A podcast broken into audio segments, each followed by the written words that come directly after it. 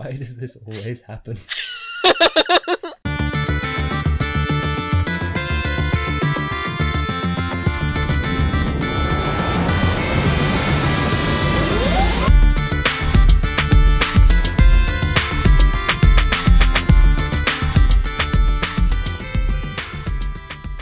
Hello and welcome to House of Bards. We've been away for a bit, but we are back now. Um, I'm Bethany, and I'm Alex. so we we have been away for a bit um, due to things like travelling and a bit of sickness here and there. But we are we are back now and hopefully back on track. Um, so we are sorry for the slightly extended hiatus. Um, we are a podcast about role playing shows and the slightly Shows? shows. We're not role playing games. Yeah, I, I feel that would probably be more relevant. Yeah, my yeah. Uh, anyway, role playing games, and we are the more shared narrative, telling stories together, that kind of a thing. Mm-hmm. And today's topic is non playable characters and the interaction you have with them and the weirdness that can arrive arise from them. That I of it's, it's like kind of specifically non-player character Yeah, rather yeah. than non-playable character because it's like in a tabletop role-playing game, somebody is always playing. Oh yeah, that's character. yeah, that's true.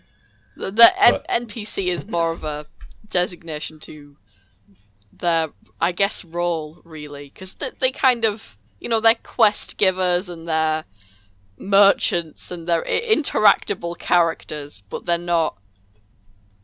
They're not who the players are controlling. They're who the DMs are controlling or the GMs, whatever. Yeah. Yeah. So the two of us have both run games with, you might say, memorable non-player characters in them. hmm Which is not like to say that all of those characters are just like characters who had a gimmick that stood out or something like that. Is that some of them were intended to be, you know, focal points Yeah. of narrative who could stand out as characters. Um, generally, my way of doing NPCs is I, I throw a lot at people at once. I kind of, I think very quickly I've I've introduced at least five or six like big characters who are going to recur consistently, and I think the next session as well is going to introduce quite a big one as well. So it's it's that kind of a thing. I like to throw a lot at once, but you seem to you do it a bit more gently. You have maybe one per big quest. I like to introduce a lot of characters who are in some way relatable, Mm. but in terms of characters that the players like might remember for you know a long time, it's generally only one or two per yeah, adventure. Yeah. It's um yeah, it's, it's significantly smaller than the large number of, of characters that, that you introduce. Yeah. But then again, I suppose for you it kind of makes sense because you seem to have this like larger overarching plot, whereas Yeah. I do have a larger overarching plot with associated characters, Mm. but a lot of it is like very small localized things, yeah. And you know, which will have their relevant Yeah. characters. you know, mine kind of it takes place in one particular part of the world as well. It takes place in one city. You are going to bump into the same people over and over again, and they are going to be important and affect the world in a meaningful way because it's their city that they live in. Um, and if they're an important figure in it, odds are you're going to meet up with them often. Mm. Whereas I have you guys traveling all over Yeah. well, actually a very small part of the world, but yeah. still, like, you know, a large amount of the southeastern corner of the continent Mm. to a variety of different biomes. Yeah. So, what makes a good, memorable NPC? I mean, the obvious answer that came to me is a daft voice. Um, Um, not It's not- necessarily, but you know, it, or not necessarily, but it's it's if that's something that you can do as a DM, Hmm. uh, just giving an NPC who is supposed to be memorable some kind of memorable trait is gonna make it easier for you know your players to remember them. yeah, That's kind of what the word memorable means. yeah, So if you give them a daft voice or an accent, yeah, then it's it's easier for them to pick up on cues as to oh this is a character we've seen before. Yeah. Although I kind of do like daft voices for quite a lot of characters because I like associate yeah. various um, accents with various species and cultural contexts within the world. For instance, um, I never quite figured out like um, the or- orcish class system and how that would affect the way that they talk, but um, most orcs talk like this, Yeah. you know, um, which makes sense in Meslin because you know they they are supposed to be this uh, this very very very working class and kind of downtrodden uh, people there. Works less well in Varash where they are like the ruling class Yeah. and basically the mafia in most cases. Have, have you never not thought about like maybe putting on like a like 30s gangster voice? no, because I feel like aside from the comparisons to the mafia, it doesn't really work. Ah, yeah. No, I But guess not. Yeah. There's also like um, Dragonborn, which Beth's party have not met in grand numbers yet, but which the other party have. Uh, Dragonborn all talk like this. Yeah. Um, so that they in fact walk through an entire entire village full of Dragonborn, all talking like this. Talked extensively with Shaman. And honestly, probably the worst one is is the Varash accent because basically the only thing that I know about Scandinavia is that a number of Scandinavian languages have trouble distinguishing between voiced and unvoiced s sounds. So, just end all sentences like this. It's it's not good, No, but I yeah. it's it's a vocal tick enough that you can like actually distinguish. Oh, this person is from this place, which is a good um, like shorthand for okay, this is what this person's background is. yeah. And generally, if there's only like one relevant character from each culture, it works quite well. Yeah.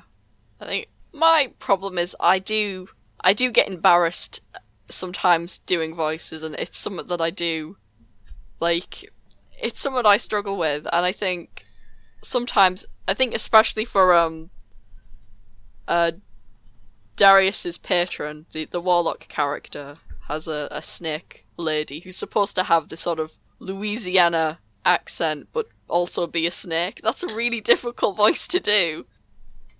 And I can't really do it. and it is something that I struggle with. I do get very embarrassed in small groups. On my own, I'm doing daft voices all the time, but it is something I struggle with. In, eh, you know, I think it's something that, you know, yeah. I think it's something that everyone, you know, stage fright, isn't it, really? I mean, it's not like all of these terrible voices like Oh, come yeah. naturally to me. Oh, Um, yeah, yeah. Something I decided pretty early on is the King of Varash, if you ever meet him, is basically Sir Christopher Lee. so for quite a while, I was practicing. All right, this is my Sir Christopher Lee impression. Yeah. It's still not that good. I'm not ready. Yeah. But it doesn't look like you folks are going to meet the King of Varash anytime soon. No, no. Um, I, as it can get really conf- I think it because as well I can't do voices. It gets really confusing when I have two NPCs talking back and forth, which is something that happens a lot in my game. I think especially in the last session with um, Rindle and Finian, who were talking quite an- you know back and forth quite a bit. I'm sort of always thinking I should probably give one of these men some sort of weird affectation, and I I I I know that I like Finian's voice came off sounding really weird. Apparently, I don't know if that was I don't remember, to be honest. whatever. That's but you know it's But that's that's another good point. Is if you're going to be the DM, getting two NPCs to talk to each other, and they had better be saying something important because this does not go down as well as you'd think it would. no yeah yeah it's yeah. not actually incredibly interesting to watch the DM essentially talking to themselves. yeah So what they're saying, it has to be really important, and it has to be really important that it's acted out them saying it. yeah Uh, so generally, like the only reason I would do a conversation like that is if the players, you know, in Mass Effect where there were like the Paragon and Renegade interrupts. yes Yeah. If if the players can like step in and stop the conversation at a given point to affect a particular like you know um, idea, then maybe you would want to do that. Yeah. And in that case, it does help if you make the two characters have different character voices. yeah I don't necessarily mean that they should have different accents, although that definitely does help because Yeah. it distinguishes the characters, but they should have different character voices. yeah As in, they should talk differently, yeah which is something that is important to learn in all writing. oh yeah Um, I know that when I started out writing, and probably still, actually, I have a problem with the fact that all of my characters had essentially the same character voice coming from characters with different backgrounds. Yeah. So, like, the whole changes in context of the characters were basically driving them being different people. Yeah. And it's hard, especially when I write allistic people. Yeah. It's it's very difficult for me to just take something socially that doesn't make sense to me and be like, this character would let that go. Yeah. Or this character would not see the distinction between these two particular things, which is kind of tangential to what they're talking about, Yeah. as important. Or stuff like that. Mm. I mean that that's what writing fanfics for, isn't it? Really, is to you know because you become acquainted with certain characters and their voices, and then you can practice characters who have a different way of talking, talking to each other back and forth. Uh, like, for example, if you're writing Harry Potter fan fiction, Draco Malfoy doesn't say this doesn't say a sentence the same way that Ron might say a sentence, and Harry for that matter as well. Like Ron doesn't tend to call Arthur father, he calls him dad, doesn't he? Whereas Draco is always going to go father. My father will hear about this, that kind of shit. Hmm Um, something that came up in a recent Dumbing of Age, if any of you read that. Dina doesn't use contractions, and Sarah pointed that out. Like, Dina is always saying, uh, I will not, instead of I won't, and stuff like that. Up until the point where she's made to feel self conscious about it. Yeah. It's just character voice, you know? It's important, and it's actually kind of difficult to explain. Yeah. it is, it is. It's not a it's not an easy thing to explain, but hopefully you understand what we're trying to get across is that some characters as well you meet people who have very um, complex vocabularies and will say something that perhaps someone else might say a bit more simply, very complicated with lots of big words, and that's one way of Hmm. You know But and also those people will have different reasons for doing that, and yeah, that yeah. will inform. You know, like some people will use big words because they think that saying big words makes them sound smarter. yeah. Some people will say big words because they're very, very nitpicky about precision, and the simpler word means something very, very slightly different. Mm, yeah. Like you know, and people could also transition between those two states over the course of character development. Absolutely, yeah. Um, yeah, but you know that's just character, vo- you know, voices in particular is something that it's important to kind of think this is how this character talks versus how perhaps this It is talks. really, really important to hmm. think about. And unfortunately, for characters who you like make up very, very quickly and want players to remember, but like haven't done a huge amount of, you know, massive backstory for to determine what their character voice should be, mm-hmm. it can be difficult. So I would advise you to decide all the affectations of the character that will come out immediately on the spot, and then like draw the target around those in terms of like writing backstory for that character if you need to. You know, ra- rather than yeah. doing it the possibly you know more intuitive other way around. Yeah, there, there are certain traits that you can very quickly ascribe to characters to kind of figure out how they may talk. Like, um, are they very well, you know, are they incredibly well educated? Are they quite working class? Are they um, very emotional? Are they straightforward and to the point? Are they quite stoic? These are all things that are going to affect the way they say things because people who are quiet and stoic are going to expend less energy talking and explaining things than perhaps someone who is a bit more um, confident and linguist- linguistically f- free and easy. Should we put Bear it in that way? mind also that there's like no reason that this stuff doesn't apply to player characters as well. Oh yeah, yeah, Like, I'm having a huge amount of fun with player character voice in Beth's game yeah, because Azrael is like a very easy character to play in terms of what does he care about and how rude is he going to be about things he doesn't care about. yeah. I know that when I play Jay, I do this weird thing sometimes where I kind of go, "Dude, you're." Um, I use a lot of um, outdated African American vernacular for whatever reason. It's just sort of, you know, I. He, you know, like Jay uses, you know, like "your man" or you know, "what up" or "hey," you know, it's a very kind of almost anachronistic way of talking to people so that it always sounds really out of place but that's just what Jay feels like. I'm like, this is how this character would talk. And then as soon as Jay's getting down to business, really like, we need to do this, we need to do that, but Jay's rarely like that. Mm. Yeah. Azrael is like, does this pertain to my driving like ideal? Okay. If it doesn't, who do I think is being an asshole here? and to what extent? Because you know it's got to go pretty far before I really give a shit. Yeah. But he's not. He's not laid back. He's incredibly like uptight and just rude to pretty much everybody because he's completely like culturally dislocated. Yeah. so there's there's no real like people that he he wants to like you know defend. Yeah. To to any great extent. I... He's not a pleasant character, but he's the kind of unpleasant character who has the potential to become a nicer person. Yeah, yeah, that's yeah, that's why that's why we love him. Um I think it's uh I was really surprised when Matt went from playing Silas to Darius. I was really surprised by like the difference in the voices that he does. Not that he ever puts on a particular like an accent or a silly voice or anything, but Silas is very airy fairy. He's very um you know, oh, I'm gonna go over here now. And Darius is very, um, like, expressive, but restrict. You know what I mean?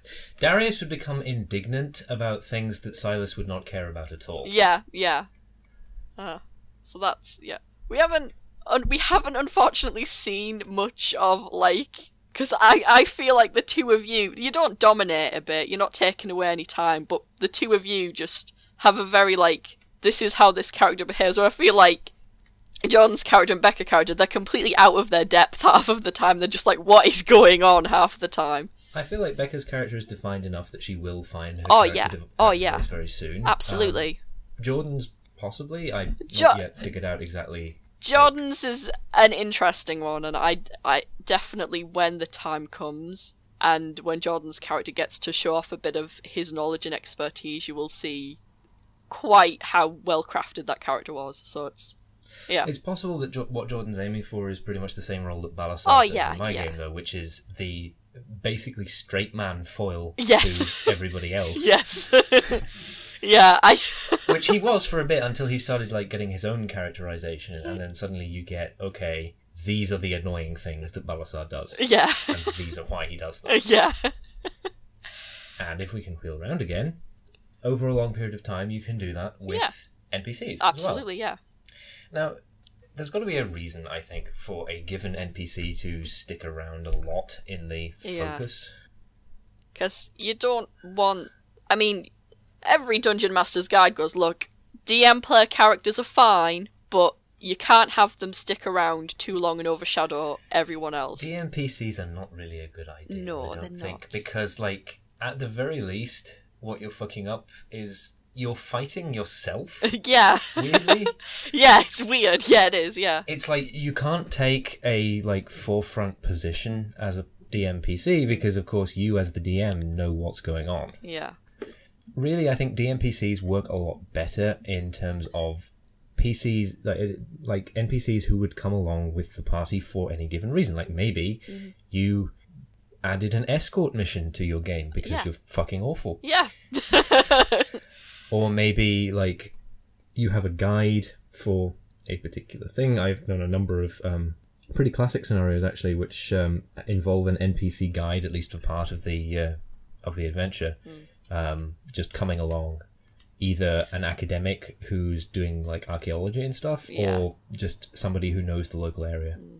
You know, I, I think really the the max really you should have is um, I don't mind support like support fire generally. I don't mind an archer character who's just sort of going to stand in the background and fire arrows because that's kind of an okay thing. That's not too bad. I think especially if you've got like big fights as well. You need NPC and you know PCs and stuff like that, but it you can kind of pair de- the situation changes slightly and yeah. So big battles are you know it's different and there's different ways of doing them actually one of my favorites is players arrive unexpectedly rescue NPC or are in the process of unexpectedly rescuing NPC who can hold their own and joins in yeah. combat wise. Yeah. That's generally the way that Arthani is encountered yeah. most of the games that I've run her in. Um, there's one where, where it's not, but uh, okay, Arthani.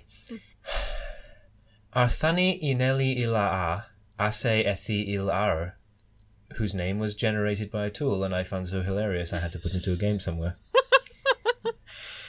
Known as Arthani, is a uh, halfling thief associated with the Green Hawk, who are the Thieves Guild in Meslin. And Arthani, I think, was my first attempt at a really memorable side character. And as such, she doesn't do a huge amount compared to other, possibly less memorable um, characters in that uh, particular adventure. But um, she's a halfling, a mm. halfling thief. She's a very, very tall halfling thief for, for a halfling. Yeah. Um, she has a silly voice. She talks in a Welsh accent. It has been a long time since I have voiced Arthani. I'm not going to do the voice now. Um, she's met twice, generally. Well, three times, actually. Um, the first time I ran the adventure, she was met once in the kitchens of a temple. Then the second time in the uh, the house where the garden party is is set. Uh, she was actually like tied up in like webs in the basement because she had tried to get in and gotten herself entangled, and so the party save her, and that's you know she she owes them a solid. And then later on, when the party get um, framed, sort of, for something that they actually did, uh, Arthani just you know basically like rescues them. Yeah. And uh, takes them away to the, the secret hideout.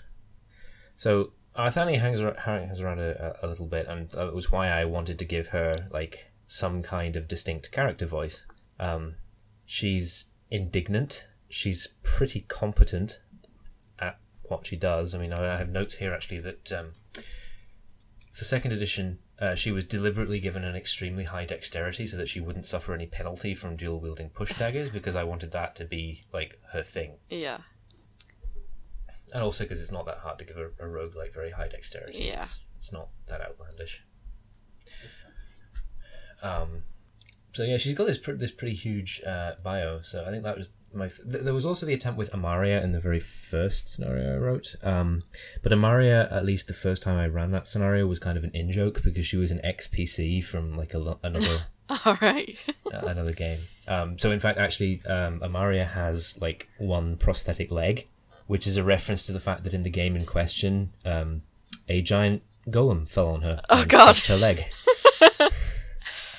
yeah. So, um, like the the first time I, uh, you know, ran that that scenario, obviously I was I was with the same group who had seen Amaria as a PC, so they got the joke. Yeah. Subsequently, she's just kind of a cool character who people can interact with if they like. Yeah, yeah. Um, um then there's Sigrid, I guess, mm. who is the leader of the rebellion in Varash. Sigrid did not get a huge amount of characterization until you guys came back. Yeah. Like, when you find Sigrid, it's like, okay, she is commanding, she is authoritative, but she's also in a very vulnerable position yeah. currently, and she needs to be um, rescued just because, you know, she's hated that much that they yeah. put her in this horrible torture device. Yeah. I, there is a softness to Sigrid, and that's someone I really appreciate. She's very. There is a vulnerability to her, and I find that very. Uh, I don't, I don't know. Anything vulnerable about Sigrid, it's that she's incredibly concerned about the amount of power she is having to yeah, in order yeah. to like actually fight the um, the establishment in Varash. Like she's definitely worried that she will be corrupted by that power, and yeah. she's she actually spends quite a bit of her time like making plans to like basically plotting her own demise. Yeah. To just ensure that she won't like you know say kill the king and then just immediately take the throne. Yeah. She's very very anxious about the idea of like people in positions of power within revolutionary groups essentially assuming the power that they um, supplant, which I guess is part of me in essence, even though I am not the leader of a revolutionary group, it's something I kind of think about a lot. Mm. So that's another thing. When you're making significant player characters, you're writing any kind of character, you can put bits of yourself in the character. If there's a particular thing that you're worrying about a lot, well, it doesn't have to be worrying about, but you know that can be a character flaw for you know somebody if if you're worrying about that a lot. Like something that you think about a lot, being a character trait for a character that you're writing, that's good. That is a good thing. Because, you know, that's. Like, you, you will know how to write that. You might not know how to write that character doing the right thing about that thing, but you will know how to write that character behaving the way that you would on that subject and only that subject. And then you can like split yourself up amongst all the characters you're writing, which is good because it's better. Hmm. Because otherwise, you're writing shit you haven't got a clue about. Yeah. That's crap. Uh, should should I talk a bit about um Eleanor and uh, Slug? Please talk about Eleanor. I love Eleanor. Okay. Azrael doesn't. Azrael hates no, Eleanor. yeah, that's but- true. Yeah. Eleanor Montreux, she uh, uh, initially she was kind of invented as this sort of um, Josephine Montilyet esque kind of character. She was this person who they were largely going to kind of the group was going to be in contact with, and they were going to get um, jobs and missions. She slowly evolved, largely because of the player's interference, into kind of a manipulative chess master. Um, but like also a good guy.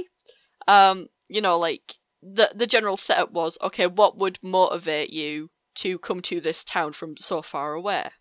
And you know, you had stuff like, oh, does she have information on this? And I'm like, yeah, sure, she's got that information on this. Yeah, okay, cool. That's the that's the tiefling and the warlock sorted. Cool. And then I went, well, she's probably going to bribe Becca's character because you know there's some blackmail going on there. Suddenly, this character becomes a bit darker.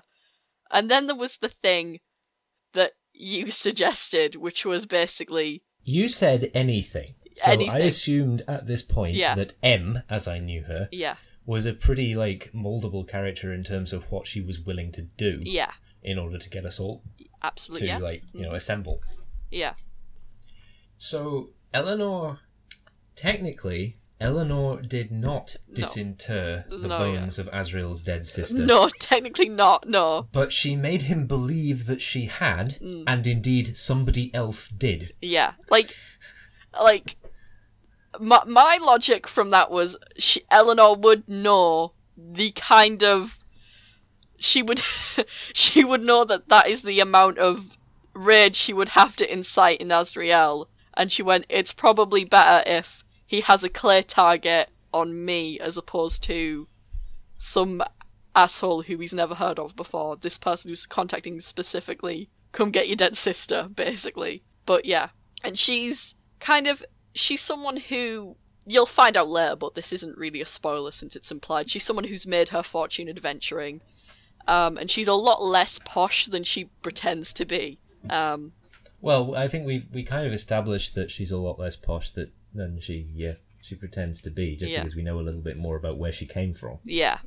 So, you know, she's this kind of fancy lady who has a big house and a butler and uh lots, you know, she's got lots of fingers and lots of pots. I think at this point it would safe to kind of describe her more as an information broker and um someone who kind of is trying to save the world, you know. Imagine if you met Liara, but she was already the Shadow Broker. Yeah.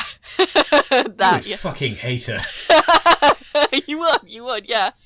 Um, so yeah, she's this kind of haughty, kind of rich lady who uh, she's basically using her status as a noble to like make other people do her job for her. Like that's that's how the level of influence this woman has. Um, so yeah, but uh, she's not she's not all bad. She is very um, she's what like it started off as a bit of a joke, but I think very ser- very quickly it became kind of a serious thing that she kind of wants to like like it, it's not like her main goal, but it's a side goal that she kind of wants to like have an orgy with the party. No, it's it's not like like it is a weird thing. It probably it's not gonna happen, but like Why does this always happen? Do you remember for the longest time my game had the meme about everybody gets in a bath together? yeah, yeah. You know, but it it sort of started this like she very offhandedly said about Th- Thrai the Tiefling that you know you're my favorite, and then later on Jordan brought it up, and it was like, I'm really concerned about why he's her fa- why he's her favorite, and I'm like, it's don't, don't worry about it, it's fine. And then there was also her like drastically misinterpreting as like Azrael's open expressions of hatred. Yes. yeah. I think it's a, a very uh, Draco Harry situation, isn't it? To an extent, it's like no, like at the moment, it's honestly like she's fucking Mayor Dewey and he's Pearl. yeah, exactly what it is. yeah, I know. Yeah, like, but like he ha- he hates her even more though because he doesn't like the idea that she is in control. Yeah. So he really hates that he's been given this quest where it's like it's something that he would do anyway, but he's like I don't want to do this thing that I would do anyway in such a way that that implies to this woman that I am doing what she tells me to. Yeah, yeah. She, she's very um taunting and like I, I made that joke about how like afterwards, if they had mobile phones, she'd get the the text from Life is Strange. The you know, by the way, thanks, but we're not friends. yeah. yeah, yeah, no, yeah, yeah. It's uh, she she is the Max Caulfield to um Azrael's uh Victoria. Which is the most ridiculous analogy ever, because I don't think she's anything like Max, but there you go. I don't Um, really think that Azrael's anything like Victoria, but it kind of works. It does kind of work. Anyway, um, who else is there? When I introduced the Emperor of Elves, yeah. I wanted him to be this. Well, that was the thing. I wasn't entirely sure what I wanted him to be because I wasn't sure whether I wanted to engender a particular emotion yeah. in the party towards the Empire in general. Mm. It's like Emperor Titus is not a nice man. Mm.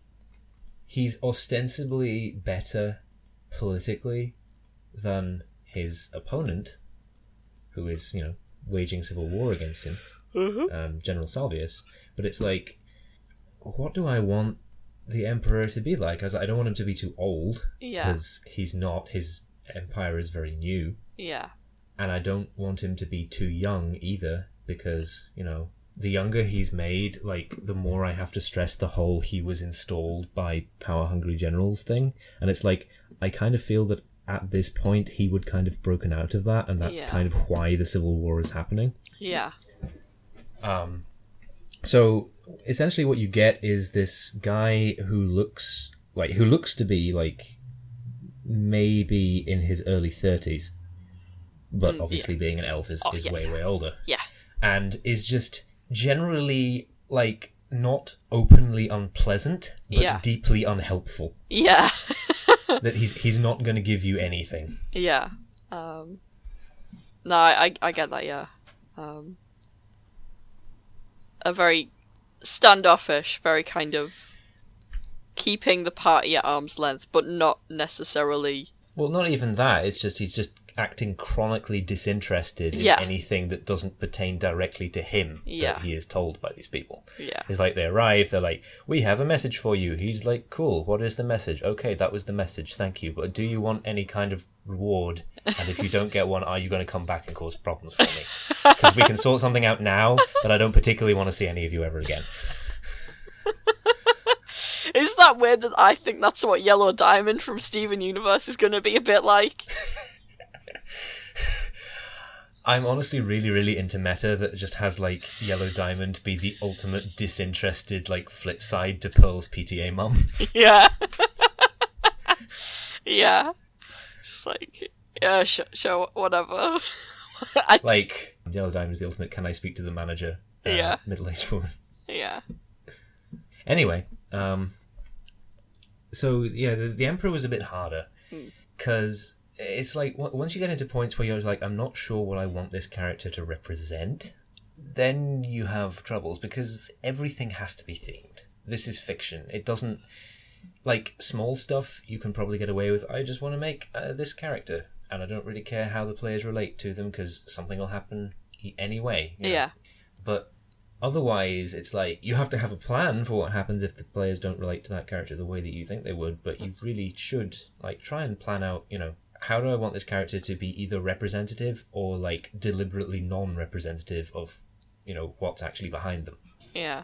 And when the characters in question control entire nations, it becomes kind of difficult. Hmm. Like I didn't even work out character voice for the King of Varash until I figured out like exactly what his deal is Yeah. because he was for a long time like you never saw the king, you never heard about the king, you knew the king existed, but the clans controlled everything, and it was like the king was essentially a puppet. Hmm. But now we've got the war going on where like the clans are openly waging war on the king in a bid for the throne, so now the king has to be his own character, where it's like, what does the king actually want? Why is he fighting all of these factions? Like, what will he do if he regains the throne, but the clans aren't there anymore? So, pay attention to what's going on in your game as well, and how that's going to affect, like, how ca- characters you maybe previously haven't established a lot will change. Mm. I know that uh, in Two Earth specifically, um, the king of the country that the characters are in has recently just died, and he he was ousted. Really, he was he was usurped. Basically, he was like, "We've had enough of this horrible war that's went on long enough. Nobody wants it anymore. We're getting rid of you, and we're putting your son on the throne." So that's you've got this fresh new king, but uh, I I'm always a bit puzzled on how to characterize him that isn't completely anach- like you know that isn't full of anachronisms because like otherwise you're just gonna walk into the th- throne room and he's gonna be like kind of like leaning on the throne playing a Game Boy and I don't think that really works.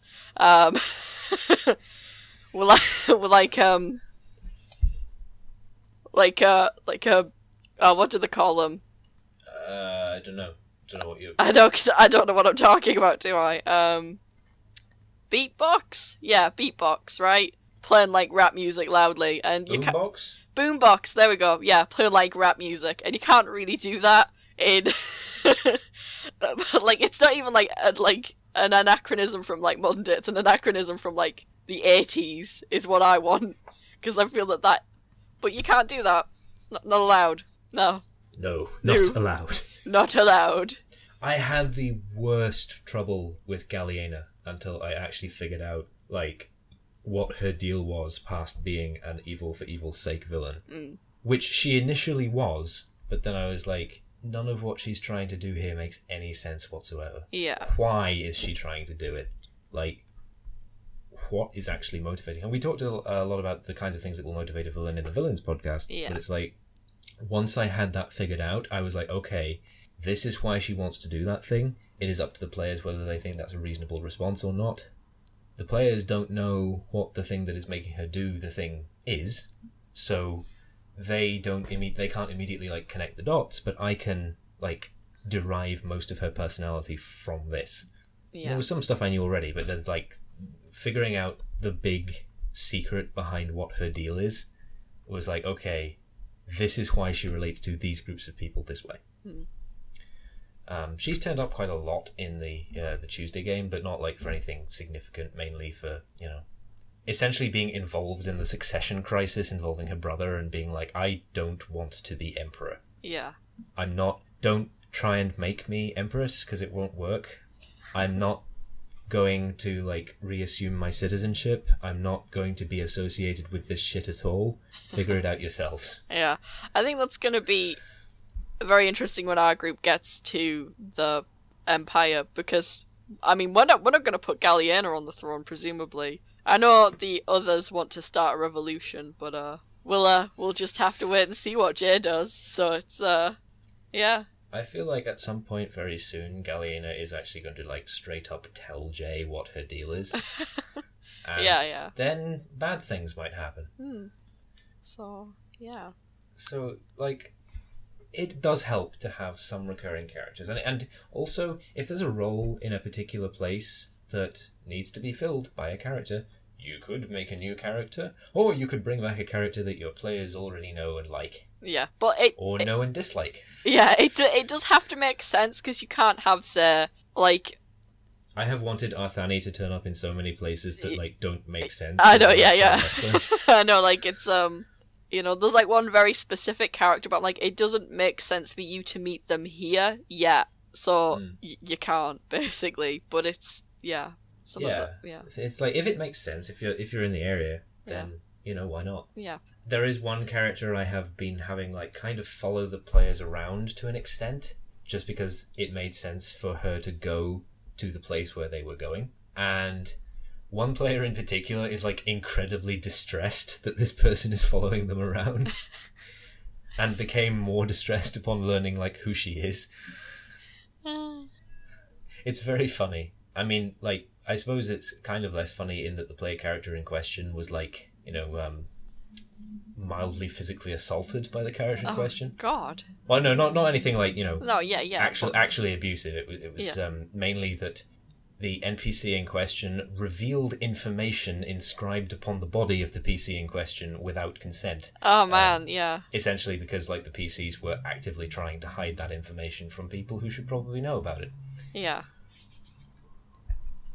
uh But there you go. yeah uh I know you met a Lethargo slug in your first session. I don't think he's going to show up again. Azrael hated Lethargo. I know, I know, it was awful. Um, Azrael was like, now you're a human, Lethargo, you can just dig holes all the time. Because I fucking hate you. yeah, um, Lethargo slug was a druid who could turn into a giant African land snail, and appeared as such. And like, the the setup was that it like you, you turned up and there was just a snail in a box, and you were like, "The what?" And then of course the snail starts to talk, and you have to deliver it to a specific place. And then he turned into a human, and there were so many questions. Why didn't you walk yourself? Why? Why this? Why that? And he was just like, Do you work for this M person? yeah. Kind of. I immediately hate you. Um, but yeah, it's uh, he's got a you know like his motivations where he used to be linked to the villain. He wants to stop the villain, and Oh yeah, of course that's another thing Azrael doesn't like. He's like linked to the two people Yeah. Azrael definitely doesn't like. yeah, yeah. So it's yeah. That was yeah. yeah, it's like don't let um, these characters like overshadow the PCs, especially No, if you no, have yeah. a strong crop of PCs who are like very well played characters. Yeah. But don't be afraid to have some characters actually like be memorable to Yeah. the players, especially if they fulfill important roles, like Galliena does as like overarching arc villain. Yeah, and uh, it's it's you know NPCs can be used to kind of um, help players get out their shell a bit when it comes to role playing a bit as well. If they have to interact with someone who's a bit strange or a bit unusual, you know, uh, particularly um, NPCs that either are very secretive and won't reveal information easily, or NPCs that themselves are very charismatic and very um, good at weeding information out of the out of the player characters. So yeah, um, Don't be afraid afraid to associate running jokes with these characters. yes, For a very long time, the running joke associated with um, Aletia the Enchantress is that as soon as she starts to tell you something maybe important, she just completely packs up and disappears. I don't. yeah, I know that. Um, our joke with Galliena is that she's um, Peridot now. Like you know, like you which is kind of which- like not not which- like she, no, she's kind no, of yeah. acts like it, but she's significantly more powerful than Peridot. Oh, absolutely! Yeah, she could and kick like our pissing asses. her off is a, a really bad idea. So Yeah. it's really funny that Silas did that again. Remotely, like they weren't even in the same country. I know, like just yeah, but it's that's some of the yeah. I mean, I, I guess we should probably touch upon villains a little bit. We have talked about this topic Well, it's extensively. like, yeah, it's like villains count as memorable characters, especially when they're recurring villains. And I think, especially, they're probably going to be the bulk of your recurring characters as well as villainous characters rather than Yeah. heroic ones. Like you, you are going to have recurring like heroes, people who will help with things, but fewer of them generally. Mm.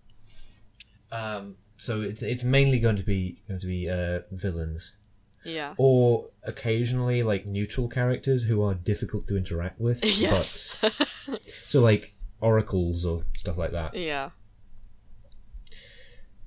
Something you can do, and again, this does involve getting NPCs to interact with each other, so I would discourage doing it a lot. But something I have done in the past that you can do is if you have a, a those two guys, Yeah, ah, yes.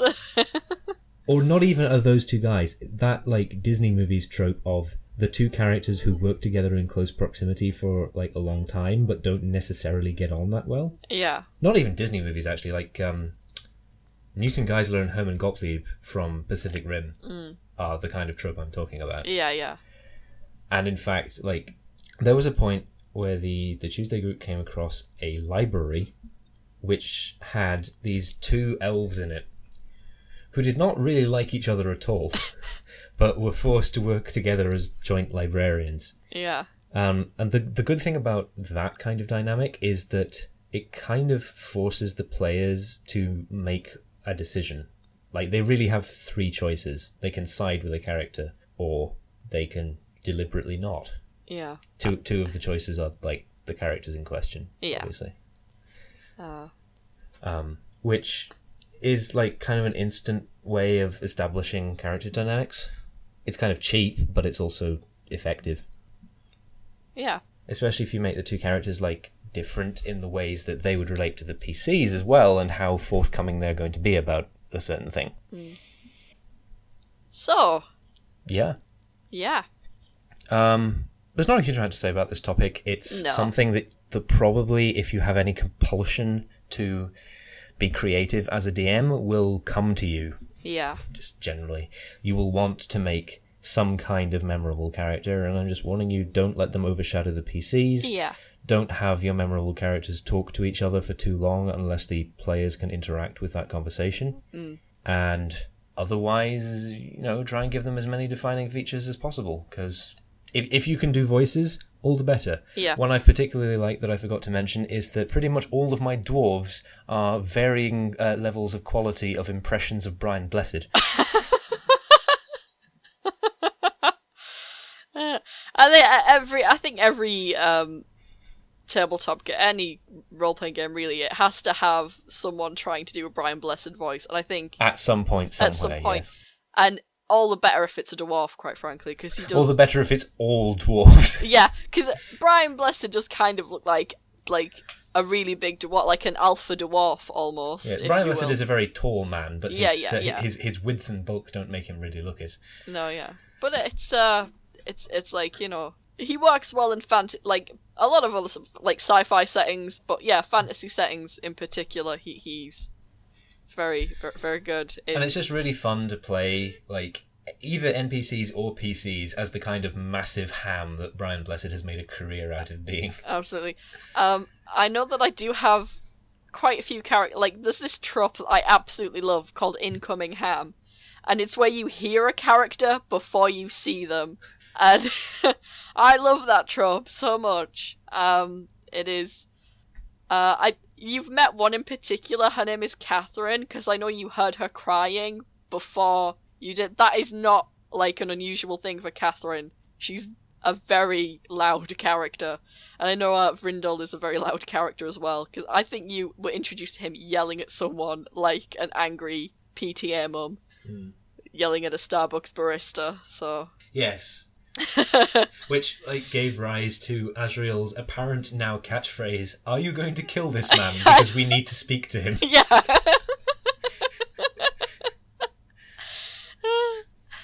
yeah.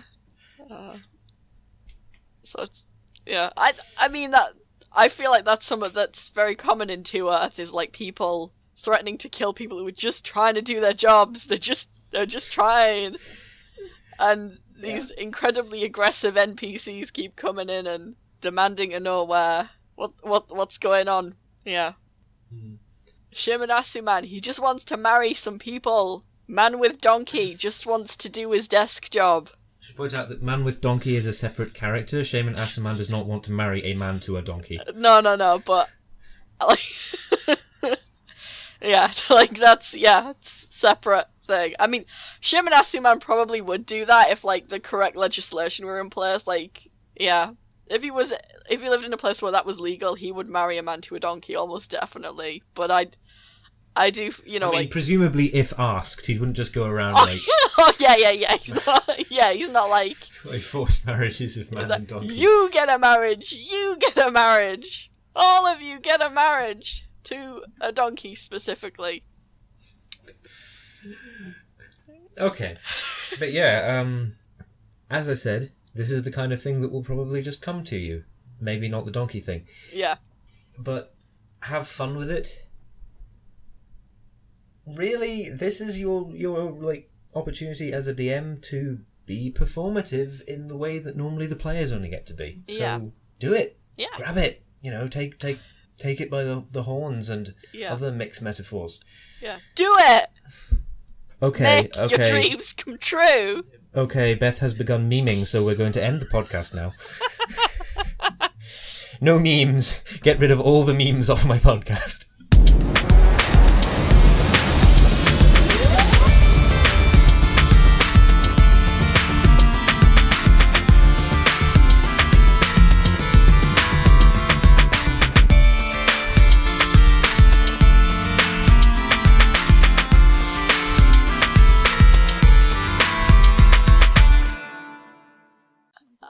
Would look.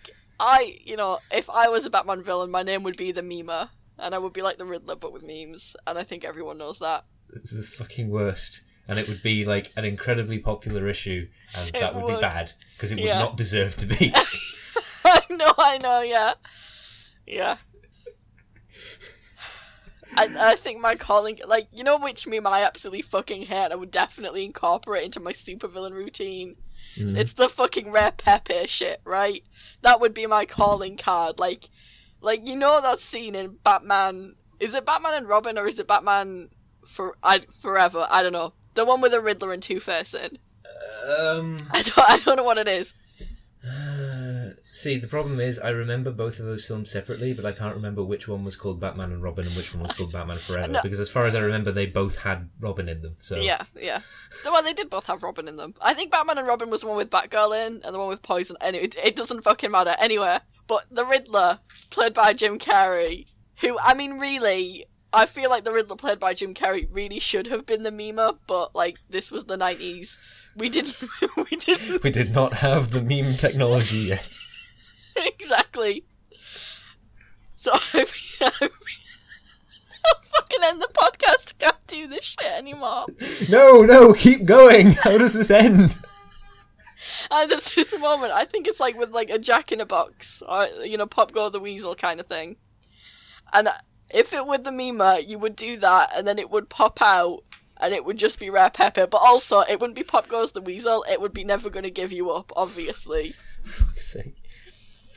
See, at one point, like, the memo would just do the nun pizza with left beef meme, and nobody would laugh because that meme isn't fucking funny. that isn't a funny meme, no. it doesn't, doesn't make any sense. It's vaguely disquieting.